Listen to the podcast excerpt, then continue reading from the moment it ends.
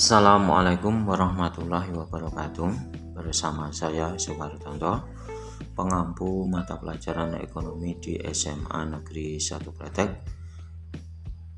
Pada saat ini saya akan menyampaikan uraian yang berkaitan dengan mata pelajaran ekonomi. Pada saat ini saya akan membawakan tema bertindak rasional dalam kegiatan ekonomi. Manusia selalu berusaha memenuhi kebutuhan dalam hidupnya. Untuk memenuhi kebutuhan hidup, manusia harus melakukan kegiatan ekonomi. Artinya, manusia hidup di dunia ini tidak bisa terlepas dari kegiatan ekonomi. Kegiatan ekonomi yang sering kita lakukan ada tiga: satu produksi, dua distribusi, dan tiga konsumsi. Manusia dalam hidupnya untuk melakukan kegiatan tersebut dihadapkan pada berbagai pilihan. Pilihan ini mengarah kepada cara kita berpikir. Cara berpikir yang kita lakukan ini biasanya ada dua, yaitu berpikir rasional yang membawa pada tindakan ekonomi rasional atau berpikir irasional yang membawa pada tindakan ekonomi irasional antara tindakan ekonomi rasional dan tindakan ekonomi irasional sulit untuk dipilih selama manusia masih memiliki keinginan dan perasaan. Keinginan dan perasaan inilah yang sering menjebak orang melakukan tindakan ekonomi irasional. Bertindak rasional dalam kegiatan ekonomi adalah melakukan tindakan ekonomi yang logis yaitu mempertimbangkan beberapa faktor di antaranya biaya, waktu, tenaga, kelaziman, atau kemungkinan untung rugi, dan lain-lain. Oleh karena itu, tindakan ekonomi rasional yang dilakukan biasanya untuk memperoleh kepuasan atau pemenuhan kebutuhan secara maksimal. Dalam teori perilaku konsumen, bahwa konsumen selalu berusaha mencapai kepuasan maksimal dalam memenuhi kebutuhan. Sedangkan dalam teori perilaku produsen, produsen selalu berusaha mencapai keuntungan maksimal dalam berproduksi. Bertindak irasional dalam kegiatan ekonomi adalah suatu tindakan yang dilakukan setiap manusia yang menurut mereka akan menguntungkan namun hasil akhirnya merugikan. Seseorang yang melakukan tindakan ekonomi irasional biasanya tidak mempertimbangkan beberapa faktor, di antaranya biaya, waktu, tenaga, kelaziman atau kemungkinan untung rugi, dan lain-lain. Pada kesempatan ini, saya akan menyampaikan beberapa contoh kegiatan ekonomi nyata di masyarakat yang nanti tidak irasional dan itu akan merugikan bagi dirinya sendiri. Contoh yang sering terjadi ini biasanya masyarakat itu diiming-imingi oleh sebuah investasi dengan mendapatkan keuntungan yang sangat menggiurkan. Misalnya, investasi dengan mendapatkan keuntungan yang besar yaitu 10%. Ini kan besar sekali. 10% dalam satu bulan. Ini kan besar sekali. Nah biasanya diiming-imingi seperti itu masyarakat tergiur. Misalnya dia awalnya invest 10 juta. Nah, dalam satu bulan pendapatan yang diperoleh masuk dalam rekeningnya itu satu juta. Kemudian dari kondisi ini biasanya orang itu kagum kemudian terdorong untuk menambah investasinya. Kemudian ditambahlah investasinya.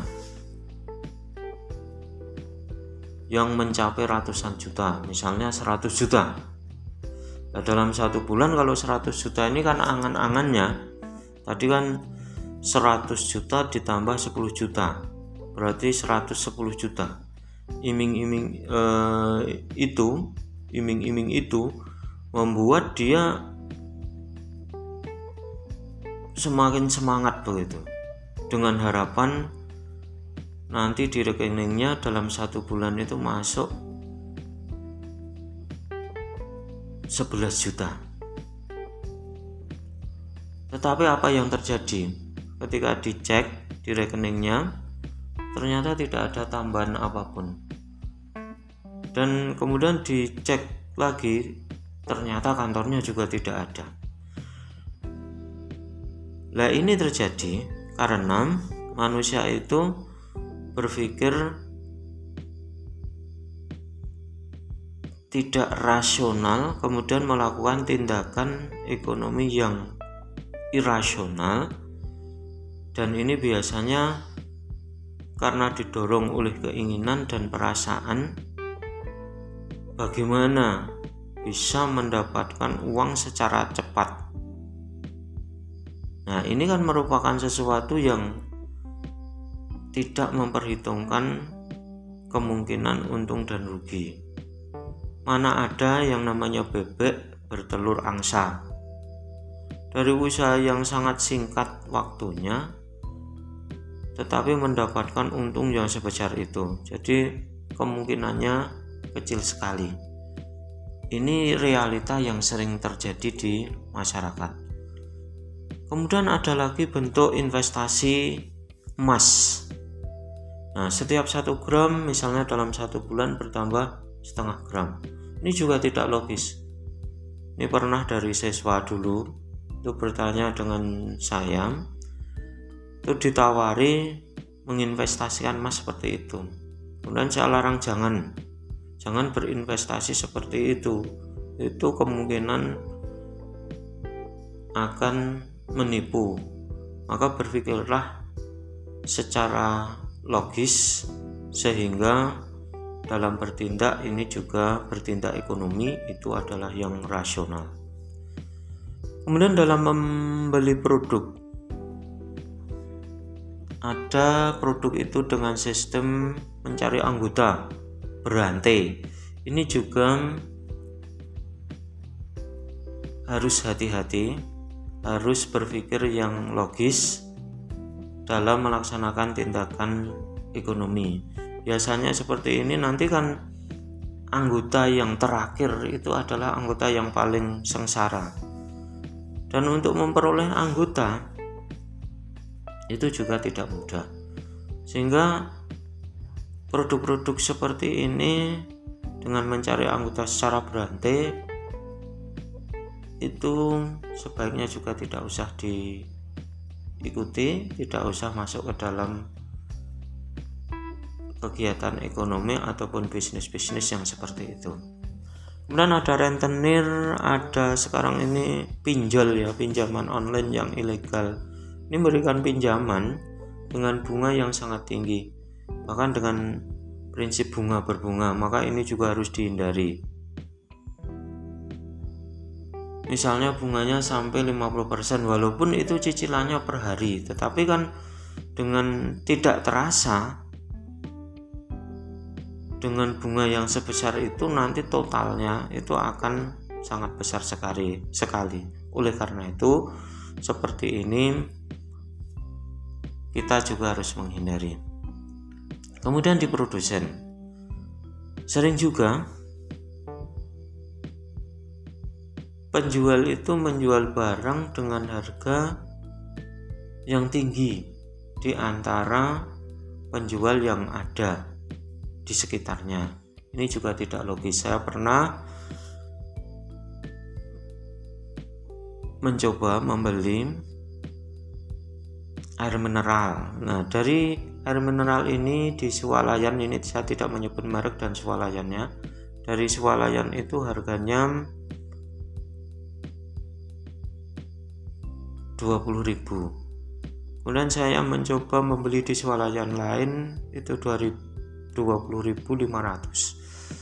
kemudian di suatu toko itu 19.000 di toko yang satunya sebenarnya hanya berdekatan itu 18.500 nah seperti ini kelihatannya kan hanya kecil. Dari yang kecil-kecil seperti ini eh, seorang produsen itu harus mempertimbangkan. Karena dengan seperti ini kalau konsumen itu tahu maka semua langganan konsumennya akan lari semua. Nah ini adalah sebuah tindakan ekonomi yang tidak rasional atau irasional oleh karena itu penjual pun harus berpikir seperti itu dalam jangka panjang. Petani menjual padi dengan sistem ijon walaupun mungkin sekarang di wilayah kita sudah jarang.